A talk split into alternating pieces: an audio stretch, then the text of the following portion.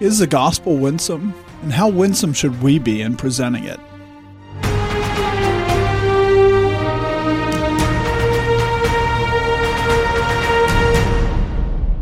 Welcome to The Conquering Truth. I'm Dan Horn. I'm Jonathan Sides. I'm Charles Churchill. And I'm Joshua Horn. After we recorded this podcast, a controversy broke with Alistair Begg where he had given advice to a grandmother that she should go to her son's transgender wedding and to even give the gift. Obviously, this wasn't a wedding, but he said otherwise you would appear judgmental. But this podcast deals with the issue. Isn't the gospel judgmental? Tim Keller spent his life expressing this idea that that you should be winsome in your presentation of the gospel. That that the world, if it hears the gospel in a way that that is kind and thoughtful and and and gentle, that that will cause people to come to faith. That will cause people to see the goodness of God, and that that that's the way to make inroads into societies that are opposed to the gospel. But that's kind of different than what the gospel says. The gospel says that it's a stumbling block, that it's an offense so, so how do you balance these two? Is there a middle ground? So, I'm going to do something very odd. I think normally is I'm just going to come out and say no. There is no middle ground. But then I'm going to explain what I mean by it. I think the reason there's no middle ground is because yeah, there's a both of those things are true, but the way it ends up being balanced out isn't with some sort of middle ground that lies in between those two extremes and this is partly because, and I think this will get fleshed out through the episode, but we're slaves of Christ. And God says we should live peaceably with all men as much as we can. But the things that cause us not to be able to live peaceably with all men are often completely out of our control if we're doing what we should do as slaves. And I mean, I, I liken it to like I work for you as a salesman and a project manager. And I try to be be nice, be kind, be friendly to people that you deal with. But there are conversations sometimes that I have to have with someone that my niceness has nothing to do with the conversation that we have to have. My engagement with them and the and the times that I need to engage with them in that way, it has nothing to do with my kindness. And maybe my kindness in the past is useful in that context at times. But that's not what causes them to engage with me in that moment or what causes me to have to have that conversation. In the end, that conversation is because you're my boss and I need to, and you've put them in a position where they have to deal with the situation. And I think when people deal with the gospel and when, they, when the gospel actually comes, that's so much more the case is God put someone in the situation where they have to deal with it. And we there as faithful servants have to express the gospel to them. And it's never our kindness that it's never our kindness that causes someone to go to all of a sudden go i need to consider from life unto death. But it's not that the two are completely at odds with each other either and so i think so often this gets framed completely wrongly and i would say when i heard tim keller describing it i think he was framing it because the way it relates to the gospel it's not some middle ground they're diametric when they happen they're diametrically opposed with one another and I think we need to change the way we think about the gospel. We need to change about the way we think about how people come to it. And we need to change the way we think about even our personal life because if we get it, if we get any of those wrong, it all gets very much out of balance. And so, I mean, you use the word kindness, and he would use winsome usually, right? And and it's very different, right? It because is. when somebody's driving a car and they're going a going to go down a mountain, say they're driving a truck, a semi, going down a mountain, and semis they lose their brakes going down mountains. And if you knew that that semi had bad brakes and the driver didn't know it, and you started to scream at them, everybody would say you were not being winsome. Right. But anybody who knew the situation was would say you're being kind. Right. And so he points towards winsomeness, but we shouldn't be winsome, we should be kind. And there's a huge difference between the two. And if you focus on being winsome, well, no, but to be winsome means that you don't offend. So how do you balance that with the gospel, which is kind of your point? Right. But that doesn't mean that we shouldn't be kind. We should be kind. And I mean, maybe this is just to back up a little bit um, for a second. Is you know, I mean, I don't know a ton about uh, Tim Keller, but I I think that this is very relevant um, apart from him because it's it's not some you know he's the maybe the face of it in, in recent years um, of this discussion of how winsome should you be, um, what you know what what what set of strategies should you use in spreading the gospel.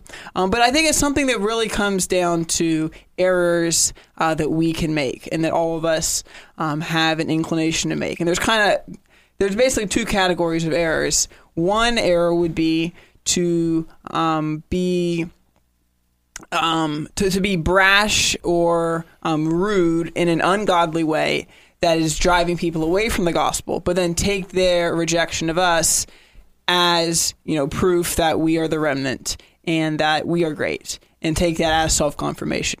And the other side would be to water down the gospel because the gospel, you know, as the Bible is presented, is um, is offensive, and so we want to cut off the offensive parts to make it acceptable. And I think that all of us um, have that have one of those inclinations. Probably in some ways we have both those inclinations, uh, but probably most people tend to one or the other.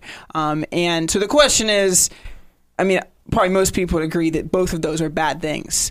Um, but the question is, where does like where are the lines that are separating those and to, to categorize certain behavior and how do you get into those errors i mean and it's interesting because tim keller in the end he wasn't willing to water down the gospel too far because basically he had won a, an award, the Abraham Kuyper Award from Princeton.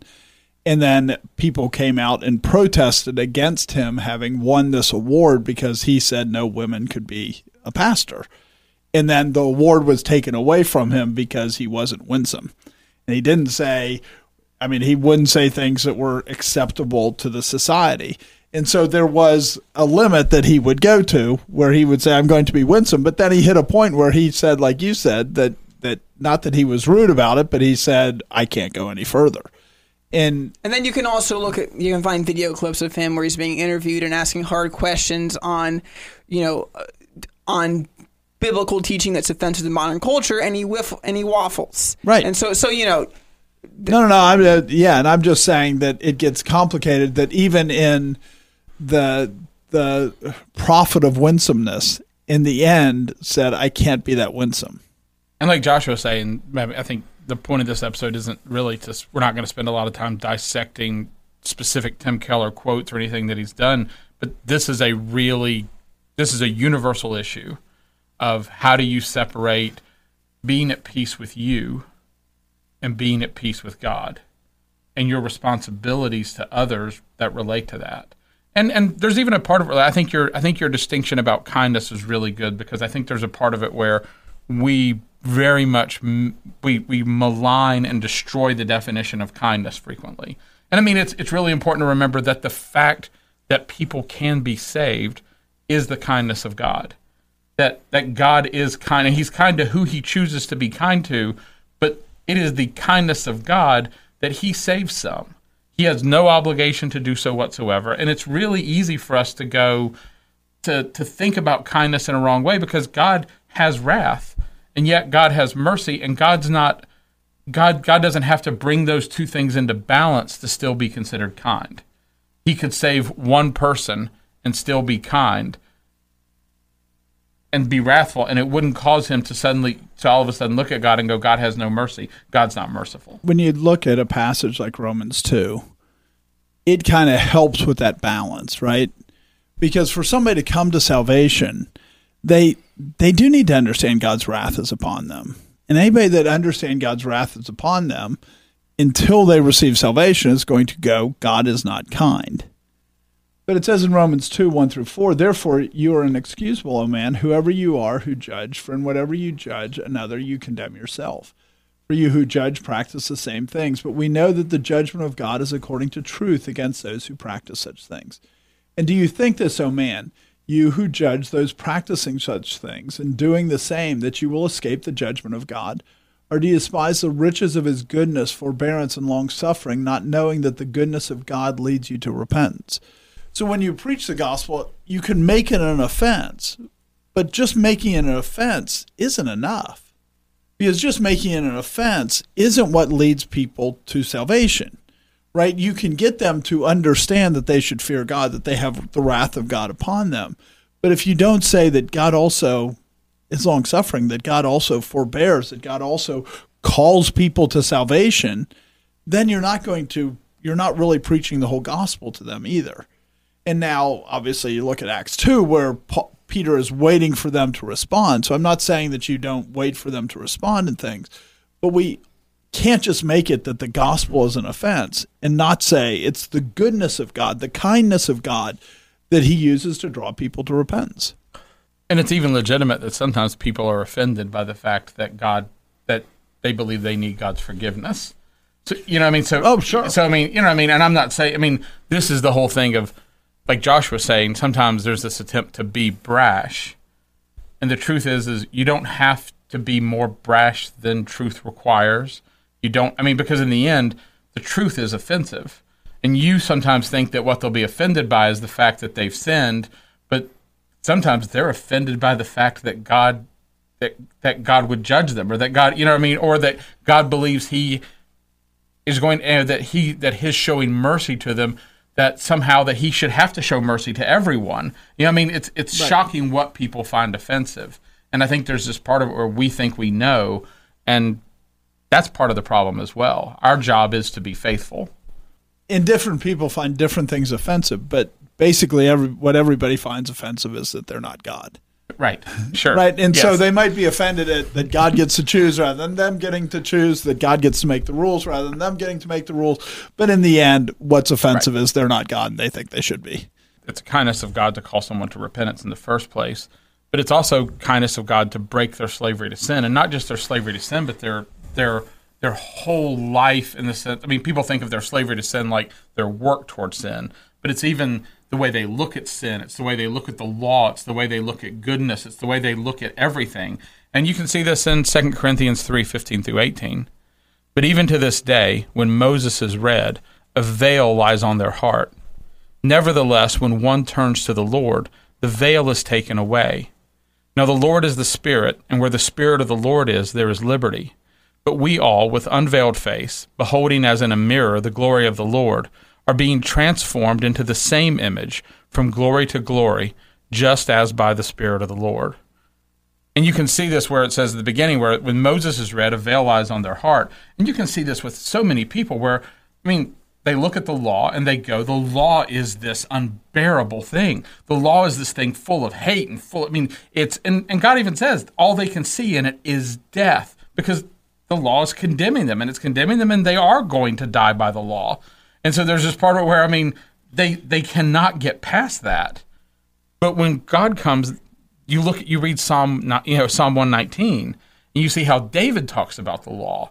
The veil is taken away and they can look at the law and they see the goodness of God and they see his mercy and they see how there's actually mercy in the law itself they see how that the law instructs us in, in righteousness and shows. We're in Galatians. It says that you know that there is no law that can give life. But if righteousness could have been by a law, then this law would have done it. This law would have achieved that because it is towards God's righteousness and God's goodness. And there's no way they can see that. But through Christ, the kindness of God breaks that slavery to sin and changes their ability to see this. This is this is kindness you can't explain why somebody needs a savior until they recognize that they're in sin. And because they the veil lies on their heart whenever they read the law, whenever they read the commandments of God, it is always going to be offensive. So we can't take the offense out of the gospel and expect anybody to be saved. Because the reality is that's the state they're in. They're a slave of sin. They reject the law. They reject the idea that God can tell them what to do. Now, somebody might be in a state of desperation so that it, it goes through quickly, but there's always going to be this I don't want this to be true. Now, they might have bigger problems that they have to deal with, so they're not that offended, but you can't skip that. And there's so much evangelism that ends up being you know, and I'm not even saying Keller was saying this, although I think in real ways he was, where you skip the things that's required. It's offensive that you need a savior. Well, if you don't know you need a savior, then you don't need Christ. So, and it's offensive the idea that you can't save yourself. That's offensive. The offense runs the other direction as well. Offense is fundamental to the nature of the gospel because we have offended God. We are offensive to God And until somebody can see themselves the way that God sees them, they're not ready for the gospel. The gospel's not for that person until they can start to see themselves through the eyes of God and understand that there's this chasm between them that's their fault. That, that God is a holy God, that He's a righteous God, and that sin is an offense to God. And the problem is in me, it's not in God.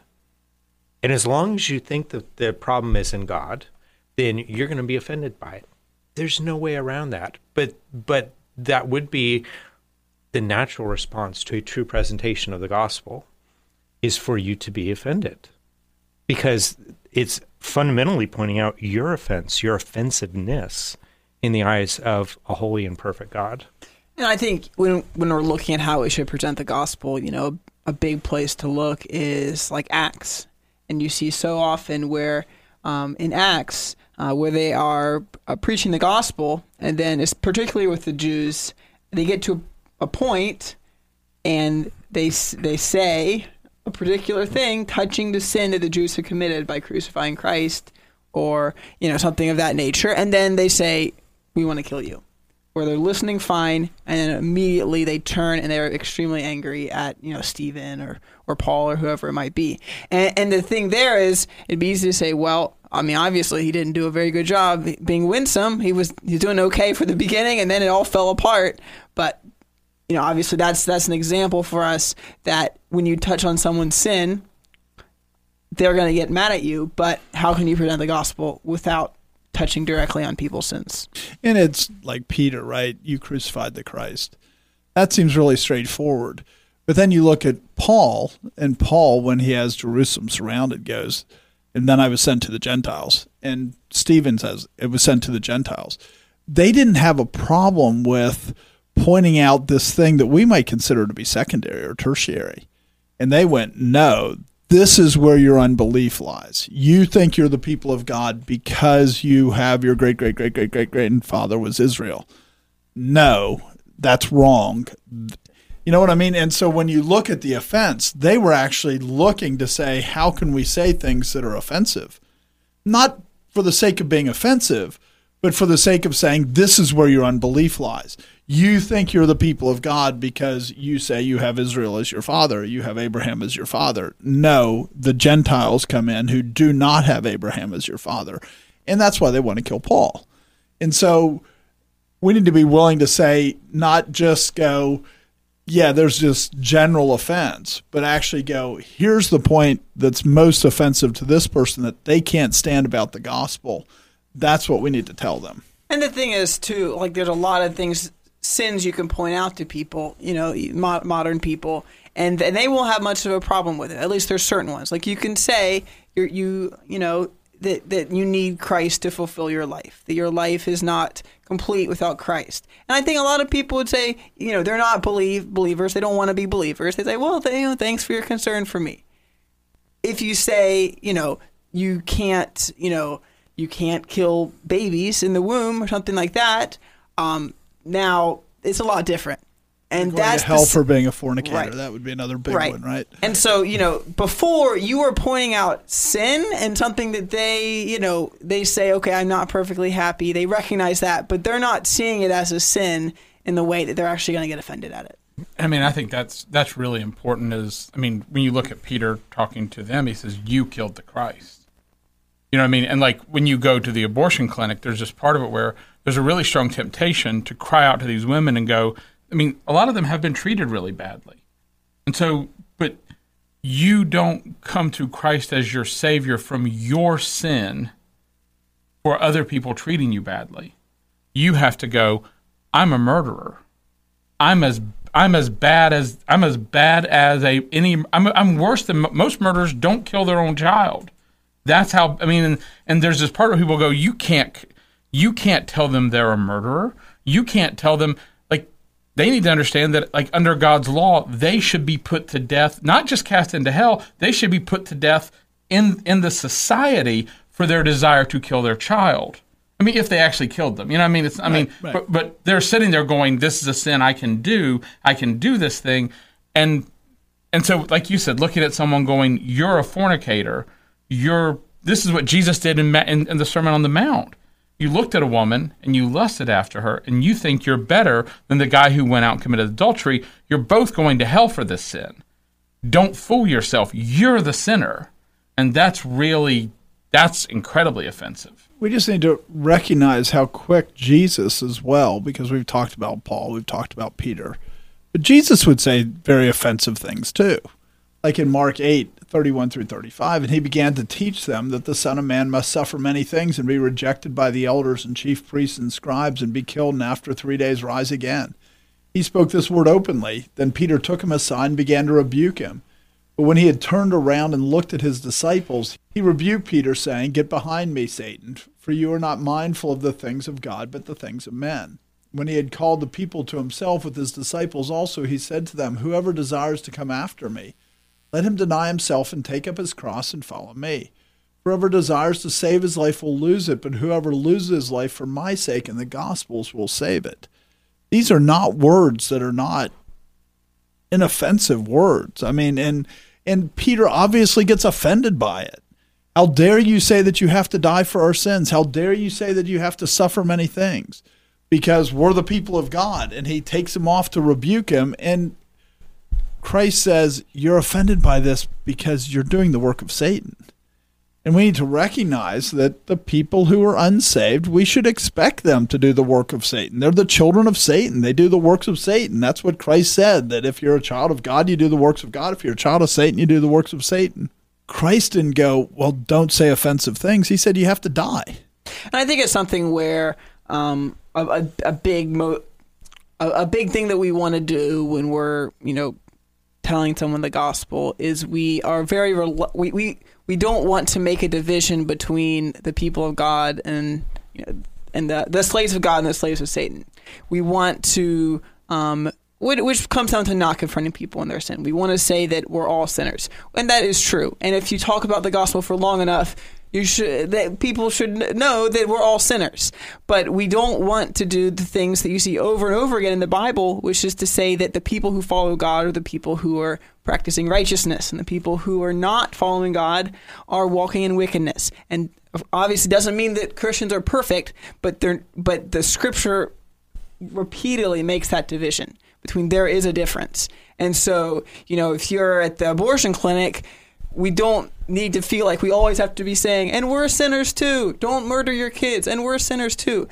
You know, there's a point where we need to be able to say repent and not let's talk to all of us. We all need to repent. And and I and it's partially a good motivation if it's coming from humility, but we also need to realize that scripture makes a, a distinction and so we need to too especially in the new covenant right? In ezekiel 36 it says the reason he sent his his spirit was to cause us to walk in his statutes and his commandments. I mean this is why he sent his spirit. So if you just turn around and go yeah i'm just like you well you should say i'm not like you but i'm not like you because of me. I'm like i'm not like you because of the work of god. This is what god does. He gives a heart of flesh. He writes the law on your mind and on your you know on, on your heart. And so it's a real difference and when we start to say there isn't a real difference, yeah, like you've said, it's just saying make a profession, say these words. It doesn't matter. It doesn't mean that you're actually different.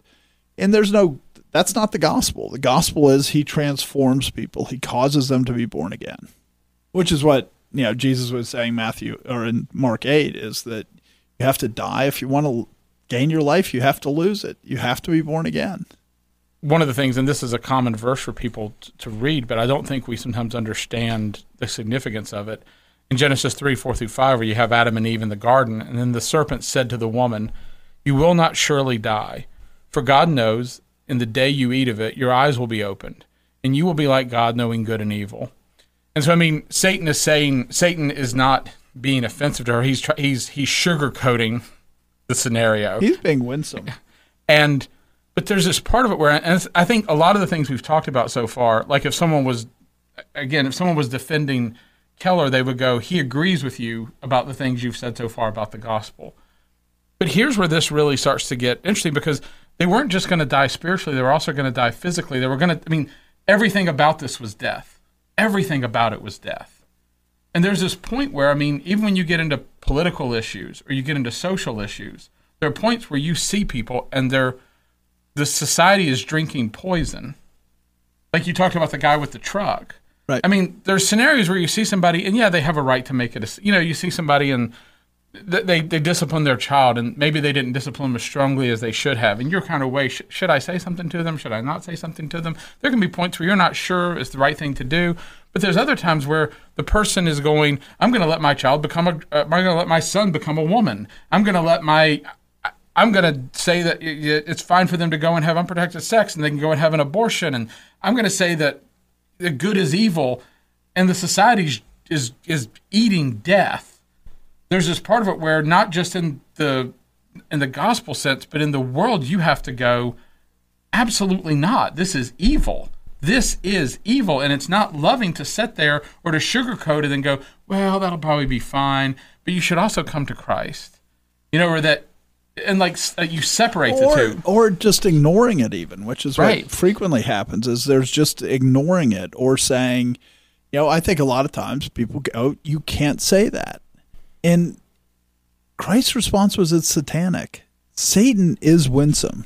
That's a really important thing because people want to do these these you know these images of what satan looks like right? This thing with horns and red eyes and blah blah blah blah blah in this big frightening thing. No, he's as winsome as it gets.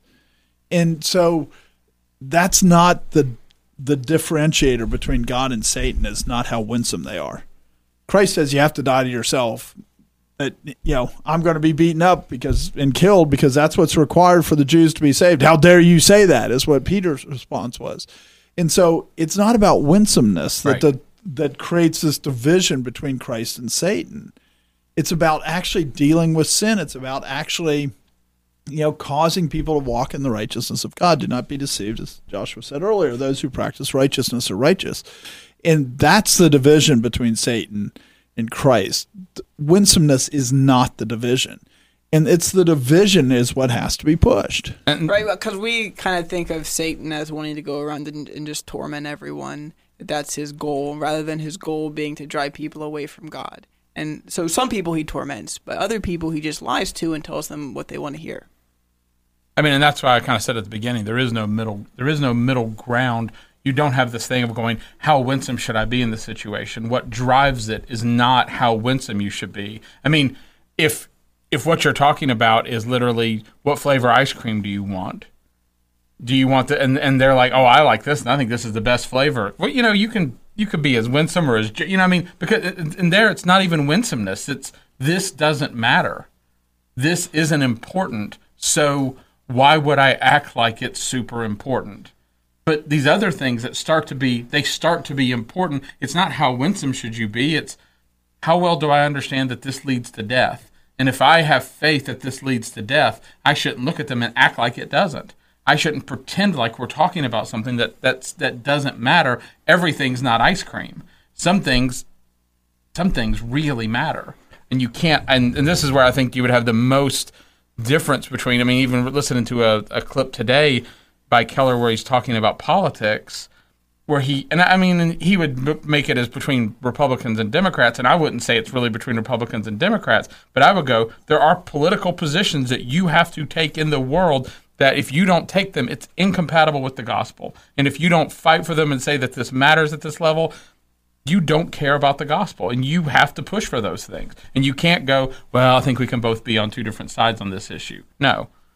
Right. And obviously, you know, the, the well, the most obvious one is abortion, right? How can you say it's okay to kill a baby? If you're saying it's okay to kill a baby, how can you vote for a person who's saying it's okay to murder? I mean, this is sin. You are partaking in their sin when you, and God says in Romans 1 that He doesn't just judge those who do it, He judges those who approve of it. If you voted for the person, you're approving a murder. Well, you can't do that as a Christian. And, and yeah, I watched the same clip and he like just glosses over these things. And it's like, no, they aren't to be glossed over. That is murder. And to pretend like it's anything else is really a rejection of the gospel. And and what you're getting at is one of the really critical problems with with winsomeness, at least in this iteration that we're dealing with it. If winsomeness was introduced as if if your pastor says, "Hey, you need to be more winsome in how you present the gospel," if he's doing that because you're just rude, then listen to him Don't say, "Oh no, you know, I'm I I you know, that's a problem." But that's not the context in which winsomeness is attractive to the modern evangelical. The reason that winsomeness has been attractive is stated or unstated, our desire to be attractive to the world, our desire to appear Mm-hmm. attractive to the world. And the only way that you can appear attractive to the world is minimizing those differences. You can't highlight them. And and if you highlight them, you're saying offensive things. And so so that's where where winsomeness is really a problem and that's why we're having a podcast like this is because it's a way that we're letting worldliness creep in and you even talked about some of the complexities with Keller. It's like he only will go so far, but you have to realize he goes far enough that worldliness creeps in. And, I, and we might want to say instead of attracting this to the world, we might want to say, you know, uh, you know, socially acceptable to the world, because there should be an attraction to the truth. But if we're going for social respectability, where you know the the the powers that be or the institutions are acknowledging Christianity and saying, well, you know, that's it's, it's a, you know they're doing great things, et cetera, et cetera. Um, where we have that respectability, that is, that you know that's where we're kind of running into the issues you're talking about. Publish my papers, let me speak at your conferences, those kinds of things. You know, we can we can share a lectern and have a debate. You know, those sorts of things that have have been just the poison of evangelicalism, of at least a certain branch of evangelicalism. It's really important to recognize just how unkind that is. Because that's why there's a big difference between ki- kindness and winsomeness, right? Because if what you're saying is I won't offend, then what you're saying is I don't care how much damage you do to yourself. To go back to your there's all these things are death or have death in them. And so when you you know, when you start to say, well, I'm not going to say things that make me lose that podium, which sometimes people just say, but I need the audience because the audience is how I get the gospel out. Well, if you've rejected being kind to the people that you're dealing with, then it really doesn't matter if they give you the podium. But yet, I think a lot of people make that sacrifice where they go, we want the podium. And so that they're winsome, but they're unkind. And by that, I mean, if you go to like Deuteronomy 10, 12 through 13. And now, Israel, what does the Lord your God require of you? But to fear the Lord your God, to walk in all his ways, and to love him, to serve the Lord your God with all your heart and with all your soul, and to keep the commandments of the Lord and his statutes, which I command you today for your good. So when you refuse to say these things, you don't care if it's for their good or not. You don't care about them. And so when you're saying, I need to have this podium, for what? You've taken away the goodness of the gospel. The goodness of the gospel is that you were a slave of sin and now you can be a slave of righteousness. And it's good for you to be righteous. It's good for you to be able to be, to dwell in the presence of God for eternity. These are good things. And when you say, well, I won't talk about these because they divide off, well, guess what? You, you're pretty unkind. You're pretty mean. You know, it's not wrong to have these podiums. It's not wrong to have these debates. You know, you look at Paul in Athens, and that's what he's doing. I mean, he's at the, you know, the, I mean, basically exactly that. You know, the most socially respectable place to debate philosophy. That's where he is. Um, and and he was there, and he didn't give the same message there that he gave, you know, in Jerusalem, or uh, you know, he had a different message. But his message was, "You are idolaters. That you are worshiping false gods." And and he was offensive in a specific way for their specific sins. I mean, he's talking to a bunch of Greeks and he says, "Hey, what you worship in ignorance." I mean, that's offensive to if you if you're somebody who worships knowledge, to have a guy come in and say that you worship something in ignorance. You know, he's he's going right for the jugular. He's doing to the Greeks what he did for the Jews, right? I mean, in both cases, he went to the thing that would be most offensive, and and it was also the kindest thing because he's you're worshiping this unknown God. You don't even know who you're worshiping. I know who I worship. I worship the true God. And you know, you know, we have you know the this probably all can imagine the stereotype of the you know the street preacher with the big big beard and the signs that look like they're about twenty years old and like the beat up car and and and and you know we don't all need to be Cars that. are expensive. no, no, and that's not and nothing necessarily against those people, but we don't all have to be those people. I mean, there is a place to engage on a on you know to engage with the world's philosophies and not just on you know you know the everyday person. But the question is, are you compromising? And what are you giving? Are you refusing to speak to certain sins because it will limit you from this, you know, elevated discussion you want to have. And as, as long as you do that, you know, you're, you're you're you're not on the right track. And it's really and it's the other side too because you some of those street preachers, I mean they they're putting their videos online because they're trying to be offensive. And that's not right either. I mean, the point is is that the gospel is offensive. You don't need to be offensive. You need to let the gospel be offensive. Right. If you, if your lead in is hey fatso, do you know where you're going to spend eternity?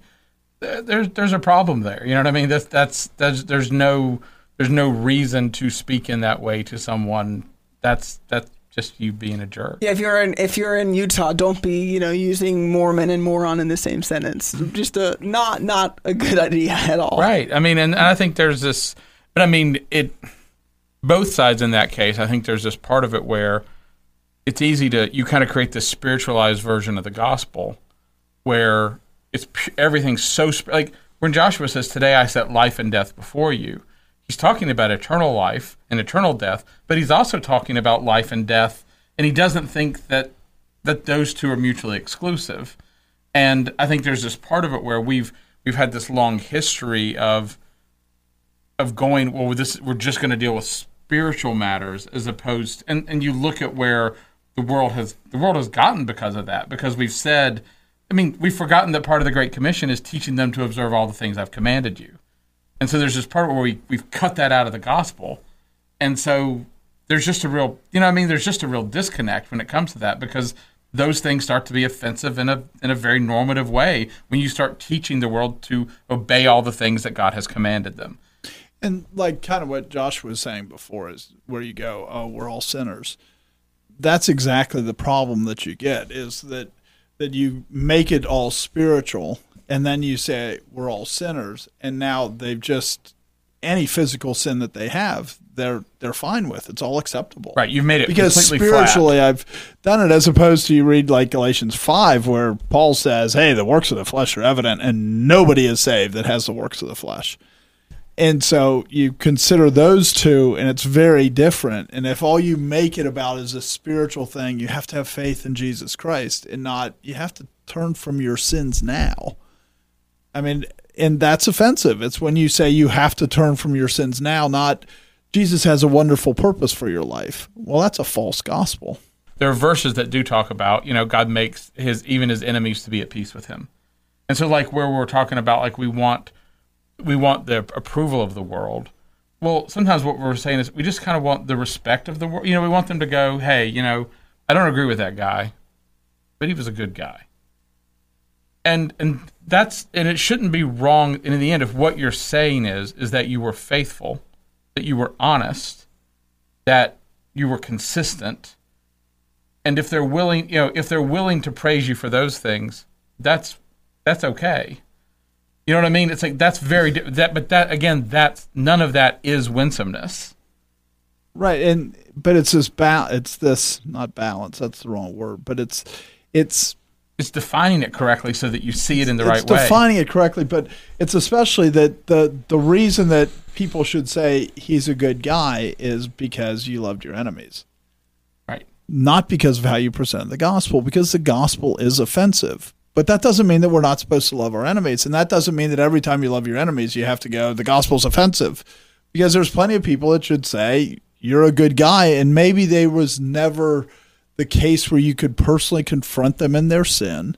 For instance, a good example in Nigeria, we provided, you know, Reformation Baptist churches provide something like 500 legs for people that have had limbs amputated. Most of those are unbelievers, right? Most of them call themselves Christians, but they're unbelievers. They don't really have a true gospel.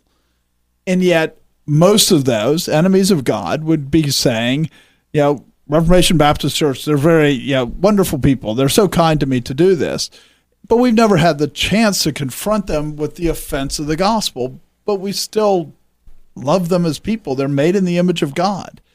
And so, you know, and right. and it doesn't mean that it's wrong to do that to provide a leg for that person. And at the same time, it also means that that you know, you can't shy back from offending them if you got into that situation because we've also offended some. And in 1 Corinthians 1, Paul talks about this issue of of whether whether the gospel will will win societal, you know, acceptance. Um, where he says this For Jews request a sign, and Greeks seek after wisdom. But we preach Christ crucified. To the Jews, a stumbling block, and to the Greeks, foolishness. But to those who are called, both Jews and Greeks, Christ, the power of God and the wisdom of God. Because the foolishness of God is wiser than men, and the weakness of God is stronger than men. And so, you know, I, what we're often contending with is the Greeks calling it foolishness. Um, and Paul was not concerned about the fact that they didn't see Christianity as an interesting alternative worldview.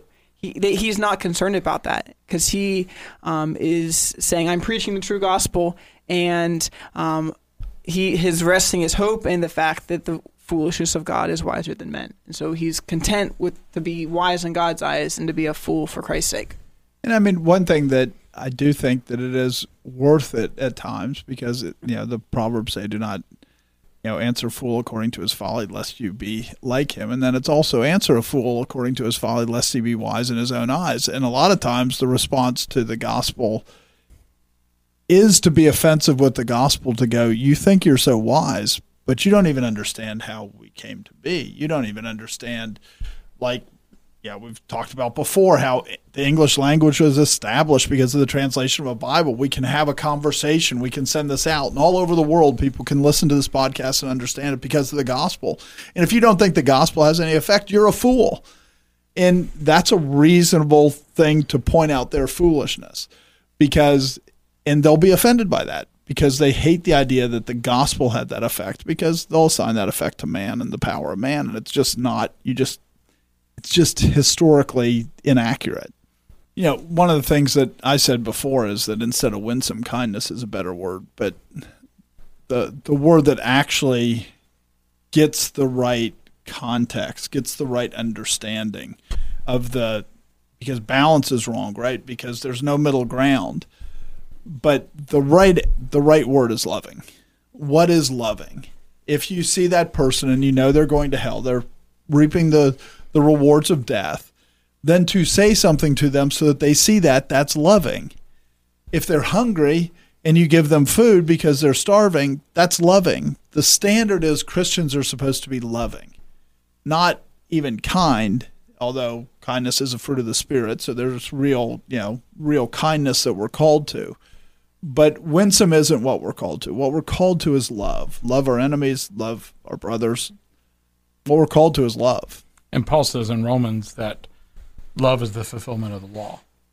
And I think what's really what's really useful about that is the reason why winsomeness is so appealing is because it's a it's a much more simple rubric. It's a much more simple method to determine how you should behave.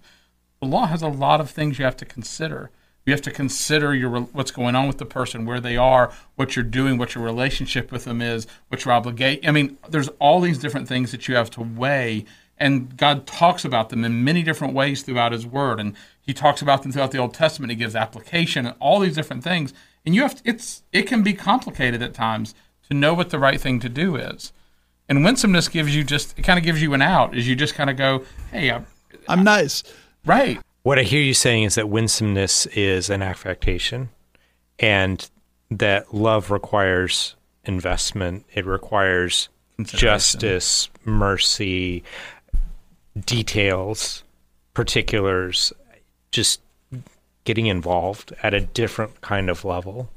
Yes. Right. Even when I heard you say, you know, love is the fulfillment of the law, and my immediate thought was almost everybody that hears that, including me, immediately snaps this idea, well, if I'm loving, then it's fine. As opposed to it is the the law that fleshes out all those details. Right. So that's how love's a fulfillment of the law is because what you do when you find a, a mother bird with her eggs and whether you take the mother or the eggs, what you do with that is about love. And so all the law is instruction on love. And so love is the fulfillment of the law because every law given, every statute is how do you love? And like you said, it's very complicated. That's why there's books of the Bible that are just this is how you love. But people go, if I'm nice to people, I'm loving. No, that's not loving that might be winsome, but it's not loving. And and this goes back to the passage we read before about the veil being on the person's eyes when they read Moses. I mean, and some people may not have caught the the, the short the shorthand you were using there where you talked about the mother bird and the eggs. I mean, literally what you're saying is, is there are passages in the Old Testament law that talk about if you're going to go out and you're hunt you're hunting or you're looking if you find a bird that has a nest with eggs in it you have to treat that bird differently and this is case law it's giving you this one example just like that you don't muzzle the ox that's treading out the grain that that passage tells you how to treat animals but god says even more importantly it was given to help you understand how to pay people who do work how to think about pastors in the future i mean all these different things that this is the granularity by which God's law tells us how to love one another. And we've just much of much of within the church, the veil is on people's eyes and they can't see the connection between God's law and love. And so when someone comes and says winsomeness, they go, "That's easy. We can all we can all grasp that." And we even within the church, we don't have to make a division in the church because some in the church are going to go, "The law has nothing good in it." And that shows us, wait a minute, there, there are issues in the church we have to deal with. Winsomeness, everybody can get on the same page, and you don't even have to fence the church and ask the church, do we know within the church who's saved? And I used the example before about the legs that we did, but the point is is that when you do those things, people do think that's winsome, right? right? I mean, you look at it and you feed the poor and people go, these are good people. And that's not wrong to do that. You don't always have to be offensive. What you always have to do is be loving. And so like, you know, the the first century church when Paul's writing and he's he's talking about how he went to Jerusalem and had the Jerusalem council in Acts 15. And he goes, "Hey, we both agreed with one basic thing. Galatians 2:10. They desired only that we should remember the poor, the very thing which I also was eager to do." So if you think about caring for those who are suffering, as winsome, then you should be winsome. You don't have to be an offense about everything in the gospel. If the person is hungry, you should feed them. You don't say, but wait a second, you're a sinner. We brought sandwiches and pokes in the eye. Exactly. You know what I mean? It's like you don't have to, right? I mean, it's right. You can, you can, there are plenty of times where you can just give them a sandwich. Right. And I think that it's, and people might say that's being winsome because you didn't confront them in the gospel, you didn't offend but you also cared for somebody made in the image of God. Because God told you to give them food. Right. You know what I mean? That's I was the hungry and you gave me God food. said feed them. You know what I mean? And I think there's this part where if God if God hadn't said to feed them, then you shouldn't. If, But, if you if I you mean, didn't and, have and it what I gets a mean? little bit Yeah. more complicated than that, right? Because in the Sermon on the Mount, the Pharisees are going out and they're feeding them, and Jesus says, "Don't do that. Don't be Right. like that." And so it is more complicated, right. Right. Because you have to be feeding them because you care about them, not because you want the, to buy applause from them. If you're Right. buying applause from them, it's not love, and you shouldn't expect people to look and say how, in sincerity, say these are good people.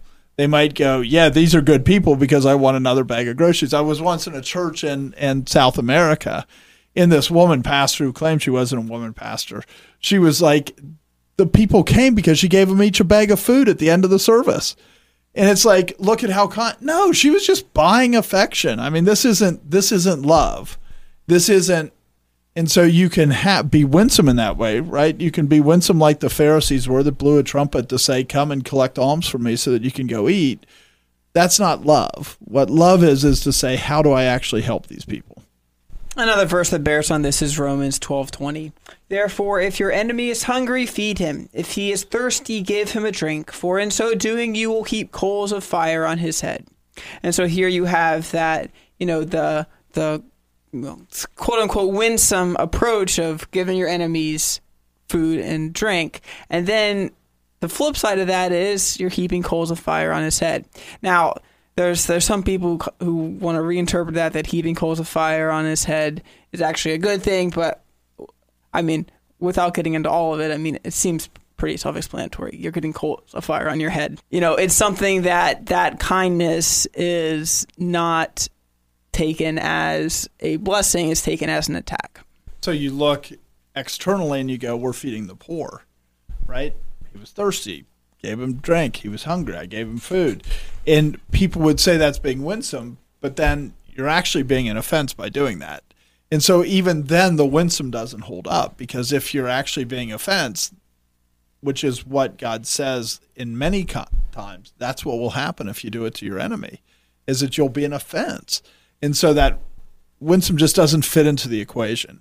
The real equation is are you loving them or not? If you're not loving them, if you're not actually caring about them, what it can do is it reaches the point where they will be so angered that they will come back and attack you, right? Because the commandments of God are good. And you're saying, hey, if you did this, it would be better for you. In Matthew 7, in the Sermon on the Mount, Jesus Christ says, Do not give what is holy to the dogs, nor cast your pearls before swine, lest they trample them under their feet and turn and tear you in pieces.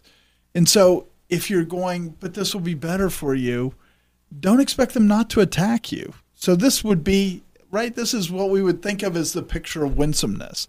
And God still says, no, that that's an offense.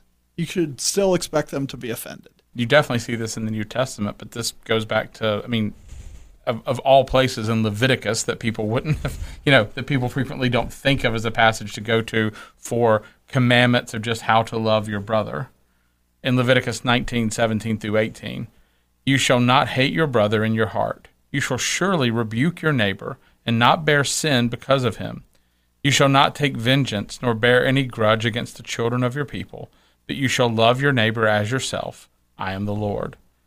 And so, I mean, here it's talking about, you know, that you you should rebuke your neighbor when it's appropriate to do so. And I mean, and you shall love your neighbor as yourself. I mean, one of the things here is if you understand that if you, through through wisdom understand that you would have wanted someone to rebuke you. You look at something and you go, when I was foolish, I wish someone had come to me. If I was in this same situation, it would be loving for someone to come to me and tell me about this. And you have to love your neighbor enough to do that to them. You have to, even though your neighbor may not appreciate you doing it. It doesn't say if you believe your neighbor will appreciate what you do. I mean, we did an episode a while back on, there's a passage in scripture about, um, parents taking a, a, uh, uh, an adult child to the gates of their city, to the elders of their city, and then being stoned because this child is rebellious and never obeyed. And we talked about how if such a thing ever happened, it would change our view of if you ever saw a parent not disciplining this child. It would cause you to have this con- that your sin and their sin are connected. That you can't look at their sin and go, This has nothing to do with me that I can look at my brother and I can see what he's doing and I can go, I don't have to care for him. In the same way that you would, if his house was on fire, you would go in and say, Wake up, wake up. That there are other things that you would tell him, Wake up. You need to understand what's going on, and you would rebuke him. And God says, This is this is loving, but it's certainly not winsome. Yeah, if you if you read these verses and you just start with that first line, you shall not hate your brother in your heart. Pause, don't keep reading. What what do you imagine follows after that. I don't hate my brother in, in my heart. Okay, I need to think nice things about him. I need to say nice things to him. Hi, how's it going? But that's not where the verse goes. The next thing that it says, when it's you know, it's setting you up, don't hate your brother in your heart. Make sure you tell him when you see him sinning.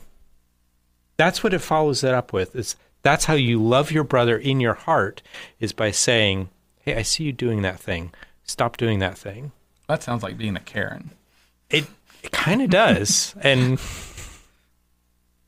but that's what it says. it is. It is what it says. And God is being very explicit, right? That if you don't do that, you become guilty of the sin. Yep. Do not bear sin because of him. You bear guilt when you fail to rebuke. You join in the sin and you start to be guilty of the same sin. And we don't look at, I mean, I don't see how that fits into winsomeness because yes, there are people that take, you know, wise man takes rebuke, right? That's Proverbs says that multiple times. But that doesn't mean that that's how most people accept rebuke. And even the wise man that accepts rebuke, usually at first he doesn't say, "Oh wow, you were being so kind and charming and sweet to me." Instead, he goes, "How dare you say that?" Oh, wait a second, you're right. Right? Even the wise men don't say that it's winsome to be rebuked. Right. But it is loving to rebuke. And every parent understands this. There's times where you know, as your kids get older, where you look at them. I, I've told one of them the other day, you know, it's like I have an obligation to correct you, and you make it so painful. You know, it's I mean, it's like you, you know, it's like oh, we have to go through this dog and pony show every time I want to correct you to you, and then you're sad, and then you're ropey, and then you know, and and and there's this part of it where you go, this. I mean, but this is what you should expect with a lot of times with people. There's a part of it where if you do this, I mean, it's like it's. I mean, if you have the right attitude toward, towards people, you're not looking going, this is going to be delightful. I'm going to go around and correct him, and he's going to go, well, thank you for pointing that out to me. I've been waiting for someone to come by and tell me I shouldn't do that. Why don't you come inside and let's have a meal and you can tell me about other things that I'm doing wrong? I mean, that is not what's going. I mean, if they do say that, you know, you've they've moved into sarcasm and it's, it's getting ready to get ugly. but but but you you do have children that you know. You have children who at times are asking for a spanking. They're asking for you to say, "Where are the limits? I'm going to push those limits. I I want that." And they don't use those words, but their actions are summing up to that. And the father hates the child who won't say, "Yep, you found the limits." And you will be disciplined for it. I mean, that's what Proverbs says. If you hate your son, you withhold correction from him and culturally we've we've created this idea of of mind your own business in every area and it's just not scriptural. You know i mean? It's i mean there are areas where we should mind our own business where we don't. But i mean but god is saying you can't adopt the idea of mind your own business live and let live. Don't stick your nose in your neighbor's business. There are parts of your neighbor's business that you will have an obligation that you will stand before god. He will look at you and go you hated your neighbor. And you can't avoid that and you can't make up cultural rules or or or mores that that allow you to avoid it. My wife told me that one of our neighbors stopped going to church during COVID and hadn't gone back and I thought ah, I have to talk to him now. I mean, next time we talk, I guess that's what we have to talk about is why aren't you going to church? You need to go to church and when we think about rebuke too, I mean, there's other words that people use in Scripture that it, I mean, they're they're very they're very pointed. They're very offensive. They're very and and we need to recognize that it's not just that you rebuke and they're offended by the rebuke. At times, people are so hard-hearted and they're so so it's so difficult for them to hear that you have to say things that are like really blunt and really like not just hey you're sinning but you understand what a wicked vile person you are. For instance this is john the baptist in luke 3 7 and 8 then he said to the multitudes that came out to be baptized by him brood of vipers who warned you to flee from the wrath to come? Therefore bear fruits worthy of repentance and do not begin to say to yourselves we have abraham as our father for i say to you that god is able to raise up children to abraham from these stones it's one thing to say you need to repent, but he doesn't start there. He goes brood of vipers. And the idea is is if somebody's house is on fire and you know they're asleep in the house, you have to bang on the door to wake them up before you can say your house is on fire. And this you see this pattern with Christ, you see this pattern with John the Baptist, you see this pattern with Paul is that there is a place where it's not even specifically rebuking about a sin, it's not even specifically you know, dealing with some offense of the gospel, it's going, do you understand who you are? In saying it in such a blunt way that that they respond. And so that's like this is, you know, this is where you're choosing to be offensive because that's the only way to get them to hear. Because that's the only way to communicate the truth. If you're a young man listening to this, this is a delicate passage for you to deal with because there's things about this that appeal to you in the flesh. There's you. You look at you somebody. Probably don't have the judgment yet to understand how spiritually and, you should deal with. You know, you read John the Baptist, who looks at authorities and calls them broods of vipers, and you're like, oh yeah, man, he's putting one over on them. He's he's talking truth to power, and and the the desires of your flesh are just to be just to be offensive and not to be truthful. Maybe you know the the one that I always think of is Elijah with the prophets of Baal, where he really I mean, he says all sorts of offensive things for the point of being offensive because of how much they hate God and how far the prophets of Baal have led the nation away. And he's doing all this ultimately to glorify God, to and mock so the, the idols, it, right? so the people see just the absolute absurdity of what's going on here. And there's there's a particular kind of person that's going to look at that and they're going to want all of the win the argument sort of thing instead of the how is this glorifying God and how is saying that actually loving the person who's hearing that or loving the hearers who are around who are observing that. You know, John the Baptist is saying this as much for the multitudes as the broods of vipers. There's another case where it is said to the Pharisees, but in this, you know, with the axe at the root of the tree. But here he's saying it to the whole multitude because the whole multitude's coming out there just because they want to follow and and you, John. and John the Baptist dies because he looks at somebody and says, "It's not lawful for you to have that woman as a wife." Right. And that's why he's in prison and ends up dying. I mean, it's probably worth talking about the, even the tone that you say some of these things in. I mean, because there's a part of it where, I mean, I, I'm a fairly emotional person. If I go and speak in a rebuking way to somebody, it's it's easy for me to get to a point where I can show emotion when I do that, and even to like maybe cry because I want to show I want to show them that I care about them. And it's not. There are times where that's detrimental. You know what I mean? And there are times where it would it would Or it would, manipulative is what you mean. by- uh, or even where it would harm you're the not even communication. necessarily being manipulative, Right. but the tears end up manipulating, even though you may not. in a harmful way even right, Right. Where, where they Right. where they don't understand the serious they see it as now it becomes about my personal care for them as opposed to the fact that they stand being judged by an almighty god.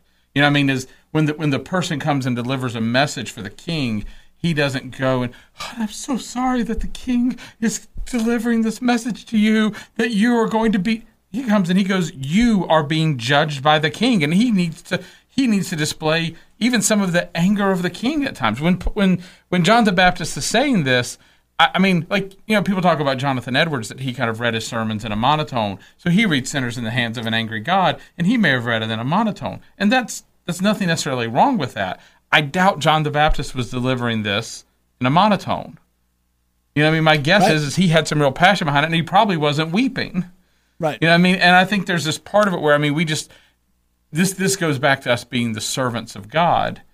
Like when when you have me have a conversation with a customer, it's it would not be useful for me to cry in that meeting with No, the it would not. It's- Thank you. Dan just really wants you to understand this project To needs to get his back on track. Yeah, and how much he can. You know what I mean? It's like you're not paying your bills, and that's going to be a problem. You know what I mean? I mean, there's there are issues that you ha- have to express them, and again, you don't have to gin up anger, fake anger, but there's times where you have to show real seriousness to it. You're not allowed. You don't get. You're not. The message isn't yours.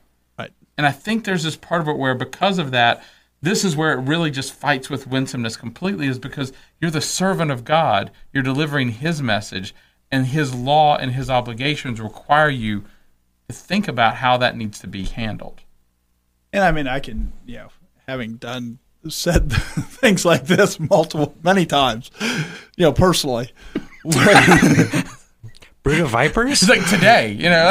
well, not today, but but many times where you keep going, like, you know, where you're talking to a group of people and you go, "This is what God says about like tongues." Say, "This is what it says. This is what it says," and they keep asking questions, and then the only way to get them to understand the seriousness is go.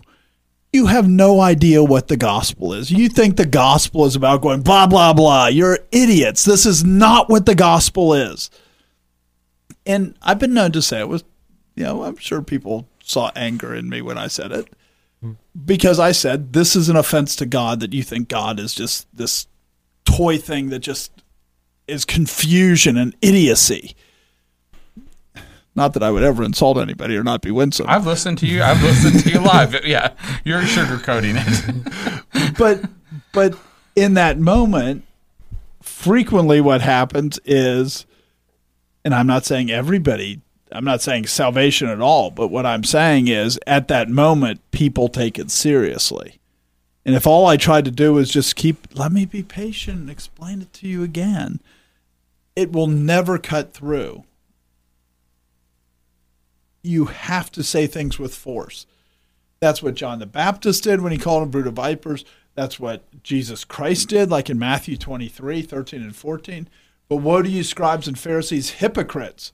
For you shut up the kingdom of heaven against men, for you neither go in yourselves, nor do you allow those who are entering to go in. Woe to you, scribes and Pharisees, hypocrites, for you devour widows' houses, and for a pretense make long prayers. Therefore you will receive greater condemnation. Christ didn't say, But what to you. But what to you, scribes and Pharisees, hypocrites. I'm sorry, you're a hypocrite. You shut up the king look what you're doing to no uh, that's not the message right. that christ was saying christ is saying it with force because it takes force to break through people to get them to actually listen and they, they god doesn't give them ears to hear they can't hear but you actually have to use force to get people to listen and i think he thought that keller again that he thought that they would listen because you made an intellectual argument no sin is a lot you're more encased and hardened by sin than that. Your conscience is more seared by sin than that. It takes real work to break through that. You also can't let the person who heard you tell you how they felt when you said it and let that be the final arbiter for what you do in the future.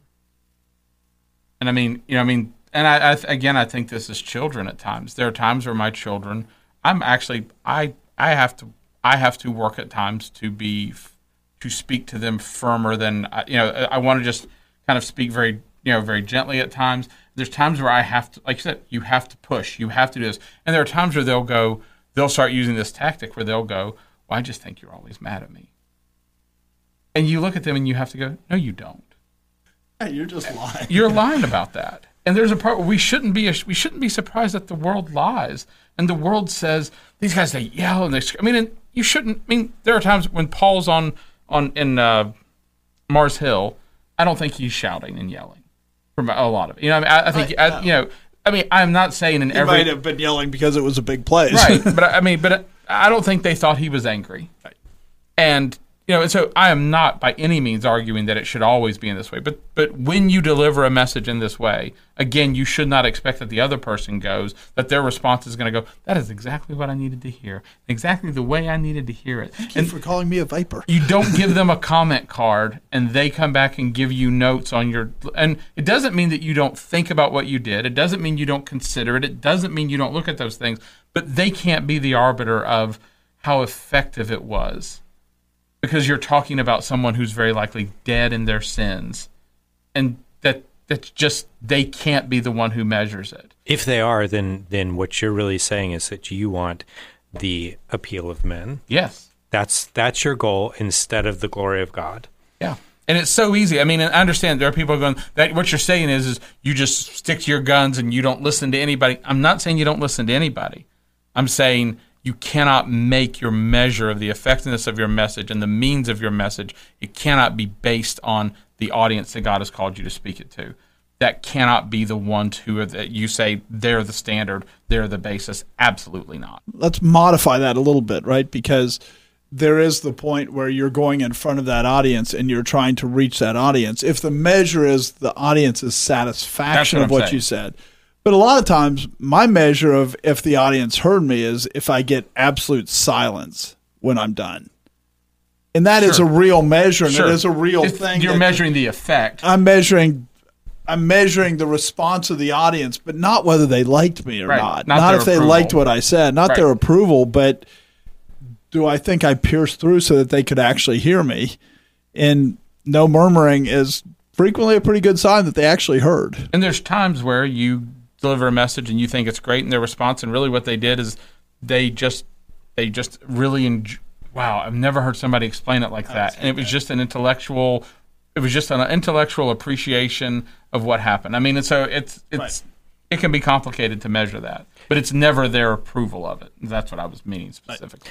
You know later on in jesus' ministry there's a point when when the leaders come to him and they say you know teacher we know you're no respecter of persons and and so should we pay taxes and and the response in the, the gospels is jesus perceiving their wickedness so he's he's there's so much complexity with that where where they're like okay we know we know you're not winsome. You don't really care about status and stuff, but we're still going to call you teacher. And Jesus, like, I, I know the blackness of your heart. And I'm just going to cut all the way through this. And what they would have loved is for Jesus to, you know, ran against the Romans, who were sinners, but he didn't do that. People, they want to talk about presenting the gospel and they want to present the gospel absent of love, meaning that they aren't actually thinking about the person. Like if Jesus Christ would have responded, Yes, Caesar is a wicked man, he's not actually loving the people that he's talking to. And it's when you care enough and think about the people and say, What is wise here? Should I be, you know, are they still having an intellectual debate about this? Are they really trying to find out what the scriptures say about this? Are they just in rebellion to God? In your response, when you measure it, when you try to understand it, and you, uh, we're human. Christ got it right. He understood the wickedness of their heart. But we might, you know, a lot of times in those conversations, all of a sudden you ramp it up dramatically because you go, now I think this is just about you're refusing to see something versus before maybe you were really confused and didn't understand. So you so even in that conversation, the level of winsomeness in presenting some aspect of the gospel varies depending on the person, which is why I say it all comes down to love. Because if you're considering the audience that you're speaking to, you say, what's the best thing to say for this audience? And one thing too is, you know, there's probably a lot of people out there who are very concerned about whether, you know, Keller was too winsome or this preacher or that preacher, whether they were standing bold enough or whether, you know, other people when they're speaking to people, you know, how, you know, are they are they really getting to the root of the people's sin? But they are afraid of man and they don't say anything to anybody. They sit at home and criticize other people. So, not that these, I mean, obviously we think this is an important conversation, otherwise we wouldn't have been talking about it. But, you know, it's it's very easy to distract ourselves with these things of what is the right way to talk to people. But in the end, we don't doesn't matter to us because we don't care and we we're, we're too scared of man and we don't say anything. I mean, I think your point about the fact that they wanted them to speak against the Romans is a is a good point in the sense of it's kind of in the pursuit of people who are showing that they don't care about who they talk about. Most groups will have they'll have something that's their whipping boy that they go to. You know what I mean? It's the person, the group you can attack that doesn't offend anyone in the room. You know what I mean? That doesn't address any mm-hmm. sins that that matter, and it's it's a it's still a way of achieving the approval of everyone around you. You full throated, you go after you know the the Democrats. Can you believe the Democrats and how wicked the Democrats are? And but are you going to actually talk about your own sins? Are you going to talk about the sins of your own party? Are you going to talk about you know that's really easy to do. I knew this one pastor once who would preach just perfectly orthodox, reformed sermons. And he would he always had some stalking horse that he was going after in his sermons, you know, talking about the liberals or this philosophy or that philosophy. But what he never did in his sermons was talked about a sin that somebody in the room might actually be tempted by or experiencing. That was, you know, there was never any call to repentance. I try though, Jonathan. I try. I mean, even in the lack of winsomeness, as Jesus Christ is calling the Pharisees and the scribes, you know, hypocrites, and being very direct and insulting. Probably the main audience that he was talking to were the other people standing there, kind of like Elijah it probably wasn't the Pharisees. It was for the other people to see this is what sin has brought them to. Where you're thinking these are the holy men, but they're not the holy men. They're really the worst of the worst. And so a lot of times, you know, people, you know, kind of the ricochet shot, you know, where you're you're saying something to A, but you're really saying it in a way that's very offensive to A, but it's so that other people hear and clearly Christ says that that's acceptable too. I don't see, you know, in many cases what he's doing is he's going after somebody with with the understanding that other people will hear and that that's who his primary target audience is those other people and not the people that he's actually insulting.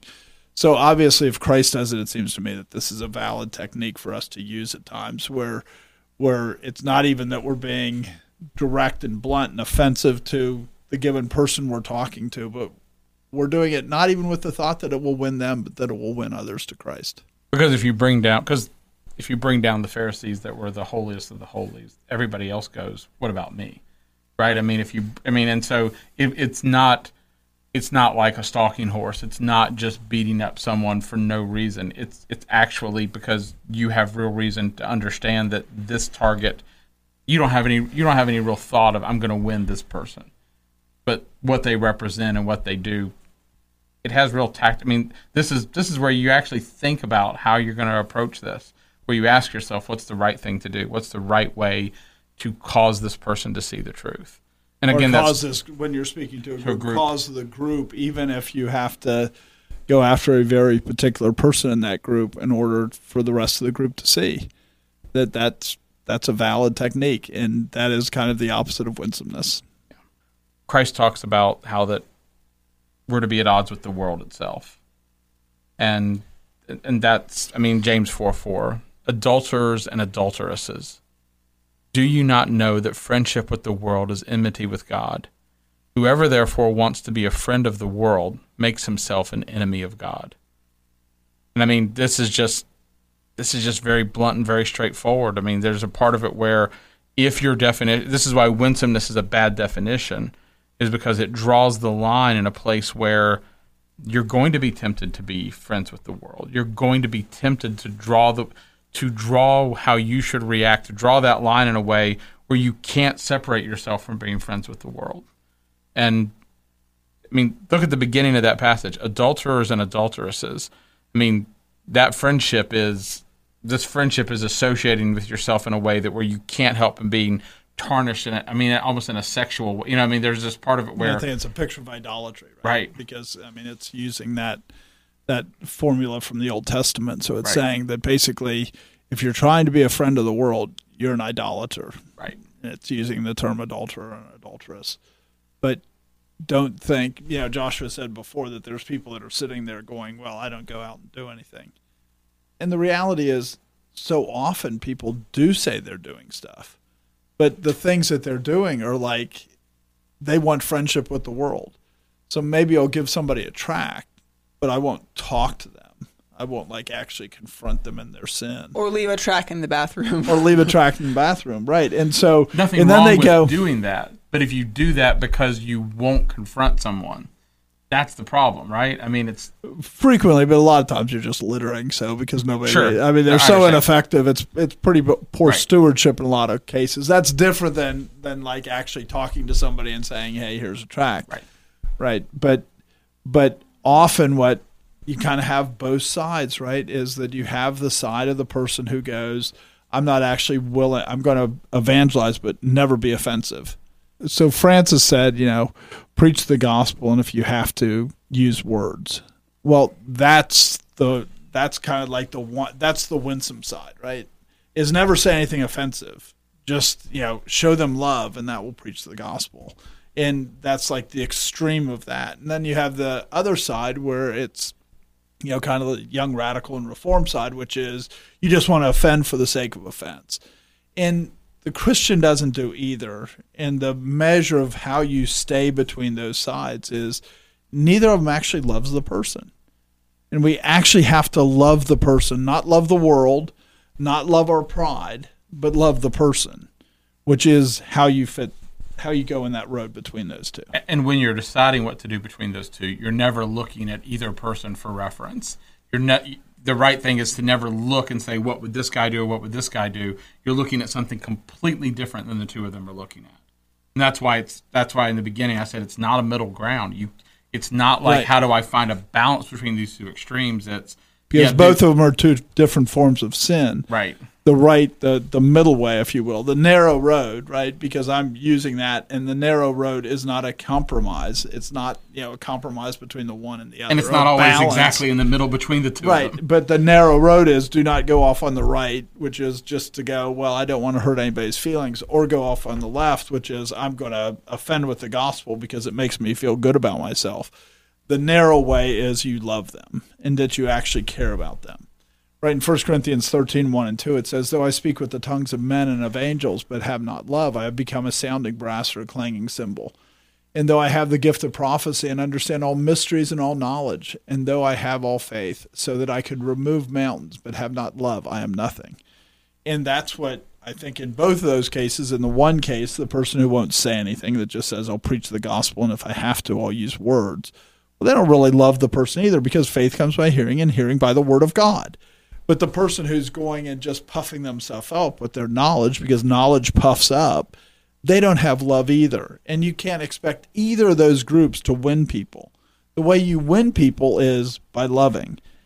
That's your duty, that's your job before God. And how you love them gets to be very complicated because love's a very complicated subject. But that's the job is to love them. I mean, we have some friends who have been going through a really difficult time with their church for several years, where they've their elders have behaved like wolves, and they've even been, they've in trying to resolve things with their elders, they've been excommunicated. They were blackmailed, told if you just leave and don't talk about it, we'll we'll send you a letter of recommendation. All these things are going on, and so they're finally getting to the point where they're going, we have to write a letter to the congregation, and they're wrestling with this issue. I mean, they're they're wrestling with this question of, you know, how do we write this to people who they don't know anything yet, and if we say what we believe, they'll sort of think we're crazy, it'll sound so forceful and and it's just and they're trying to figure out what the right balance is. And I was having a conversation with them. I'm like, the question is, is when you stand before God, will God look at you and read your letter and go, you told people enough to to say, did you warn them that there were wolves? Did you warn them of what the real danger was? If you just say there's there's been a disagreement here, if you just say there's been uh, you know a misunderstanding, people aren't going to they're not gonna you're not gonna be that's not gonna be alarming enough to people to say hey there's a real danger here. You have to you have to tell people. And if they go i'm not interested in the facts that's not your fault. But there are you know i mean? And this this really this these things aren't these things aren't immaterial. I mean my guess is there are hundreds and thousands of people in the world today who are dealing with sim- situations very similar to this where people are telling them just go to another church just just leave, just walk away. It's not your business. Just wash your hands of it. And God says you have an obligation to one another. We we we have to care for the flock. We have to care for the other sheep, and that requires us to not be winsome. It requires us to actually speak the truth and to blow a trumpet and to shout and to warn people. Right, and it's blowing a trumpet. It's not that it's not even that you say it, it's that you say it in such a way that people can hear it because if it's you know the person who has thick skin, you have to use a lot more you know force on the scalpel scalpel than somebody who who is really thin skinned. I mean, this is just how it works. And so that's actually how we have to think about it is what force does it take to actually pierce? And love is what ends up being what drives that judgment. Actually caring is what drives that judgment. So you can say, in this case, I should barely touch it. And in this case, I have to plunge it in as hard as I can because that's, you know, they have skin like a shark. You have to really work at it versus somebody that has skin like a hundred year old. You don't have to work very hard. And it's love that makes you and gives you the wisdom and how to do that. It's actually caring about them. You go back and you think about the Leviticus 19 passage that starts with, do not hate your brother in your heart. And that passage it it requires a lot of wisdom for how to apply it. The way that you rebuke a neighbor, the way that you rebuke a brother, really varies based on the circumstances, based on the type of the sin, based on. I mean, it's what I think about when I think about that situation. The, our friends who are having to write that letter, it's a lot of the people they're not rebuking, but they are having to figure out how do I not hate them in my heart by keeping things secret that it is useful for them to know. God is love, and because he is love, the goal of the Christian life is not to be winsome. The goal of the Christian life is to be like God, to be conformed to the image of Jesus Christ, to be loving. And that's how the gospel is to go forth by our loving our enemies, by our loving our brother, by us exhibiting love as God declared in his law. It's not about winsomeness, it's about love. Thanks for joining us. This has been The Conquering Truth, a project of Reformation Baptist Church. If you found this helpful, you can visit us online at theconqueringtruth.com and subscribe here or in your favorite podcast app. Thanks for watching.